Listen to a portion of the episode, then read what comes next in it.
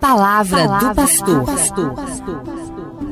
Gente boa, o mês de maio se revela muito especial. Especial para refletir, rezar, para entrar em sintonia com Deus por meio dos dois grandes colaboradores dele, colaboradores no seu plano de salvação. Por isso estamos refletindo sobre Maria, que é um mês, um mês de maio dedicado a ela, e estamos aprendendo também com São José, o seu esposo e o pai adotivo de Jesus, a trilhar o caminho da santidade. E aprendemos tanto com eles, com Maria e com José, nós aprendemos a ser mais gente e a sermos mais de Deus.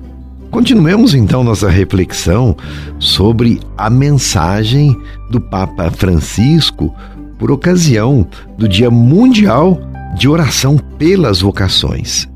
E também, por que não, neste ano dedicado a São José. O nosso tema de hoje é o sim de São José.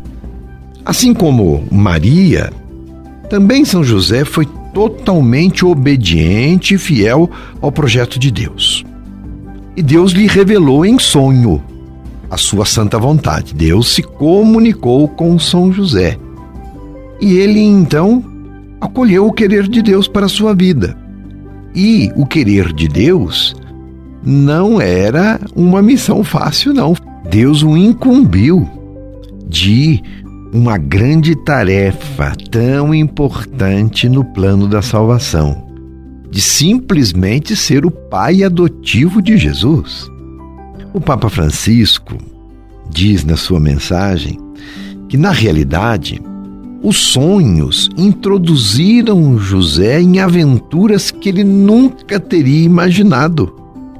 E quais foram os sonhos? Estamos falando tanto dos sonhos de São José Quais são os sonhos de São José? Foram quatro. O primeiro perturbou o seu noivado, mas tornou o pai de Jesus. O segundo fez com que ele fugisse para o Egito, mas salvou a vida da sua família. O terceiro ordenava o seu regresso à pátria, sim, para recomeçar a vida. E o quarto sonho o levou a mudar os planos. Os planos que ele havia traçado para a vida da sua família e fez com que ele retornasse para Nazaré, onde ali Jesus deveria começar o anúncio do reino de Deus. Então, em todos esses transtornos, revelou-se vitoriosa a coragem de seguir a vontade de Deus Sim, foram transtornos difíceis de serem superados, mas como ele entendeu que era a vontade de Deus, ele seguiu. Assim acontece na vocação. A chamada divina sempre nos chama para sair de nós mesmos, para aventurarmos, para irmos além daquilo que tínhamos planejado para nós. Assim acontece a vocação, viu? Não há fé sem risco. Somente se abandonando à graça, deixando de lado os próprios programas e até a comodidade é que dizemos verdadeiramente sim a Deus. Senão não acontecem. E cada sim produz frutos porque quando damos um sim, ele se soma a um desígnio maior, do qual percebemos apenas alguns detalhes, mas que o artista divino conhece e desenvolve para fazer de cada vida uma obra-prima. O Papa fala desse jeito. E nesse sentido, São José constitui um ícone, um exemplo forte de acolhimento dos projetos de Deus.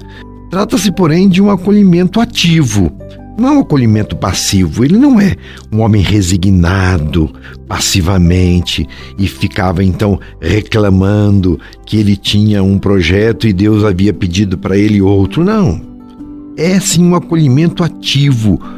O seu protagonismo é corajoso e forte. Que ele então ajude a todos. sobretudo aos jovens, a discernir, a escolher e a realizar os sonhos que Deus tem para cada um. E inspire a corajosa decisão de dizer sempre sim, principalmente nos tempos atuais, em que muitos jovens estão sem perspectivas. Outros até se entregam ao desânimo, muitos se entregam às drogas. Uma grande maioria está sem emprego, sem orientação, sem referências morais. E a carta do Papa nos faz refletir a necessidade de olhar com carinho para esses jovens, prepará-los para que possam ser no futuro bons pais, boas mães de família e, por que não, pessoas preparadas e comprometidas na construção de um mundo melhor, políticos comprometidos, profissionais cumpridores dos seus deveres, enfim, que os jovens necessitam ousar novos projetos e sonhar sonhos de uma humanidade segundo os desígnios de Deus. O sim de São José nos inspira, inspira homens e mulheres a viverem a sua própria vocação, atentos ao querer de Deus. Assim diz o Papa quando fala sobre uma segunda palavra que marca o itinerário deste santo. A primeira palavra, se recorda, era o sonho. A segunda palavra, o Papa fala a vocação como serviço, serviço. Dos evangelhos resulta como São José viveu em tudo para os outros e nunca para si mesmo. O povo santo de Deus o chama de castíssimo esposo, desvendando assim a sua capacidade de amar sem nada reservar para si próprio. São José amou Maria e foi parceiro dela. Não a tomou por propriedade. Ele foi esposo e não dono de sua amada mulher. Portanto, foi um pai e um esposo servidor, libertando o amor de qualquer posse. Abriu-se realmente a um serviço ainda mais fecundo. Seu cuidado amoroso atravessou as gerações, a sua custódia solícita de ser ali o provedor da casa de Nazaré, tornou-o também patrono da igreja presente no mundo inteiro. De homem de família, a sua família de Nazaré tornou-se referência para toda a família de Deus, que é a igreja. Peçamos a intercessão de São José para as nossas famílias, para os jovens, também para aqueles que têm a missão de governar, para que o façam com zelo, com justiça, com humildade. Sim, peçamos a intercessão de São José por todos os que sofrem nessa pandemia, desassistidos pela falta de cuidados essenciais e básicos. Peçamos que Ele esteja conosco, nos fortalecendo na nossa caminhada de fé, para que as provações vividas não sejam motivos de afastamento e fraqueza, de desânimo, não, mas momento oportuno para voltar para Deus e confiar que Ele é sempre bom, nos ampara e nos fortalece em nossas opções e em nossas decisões. Deus nunca nos abandona.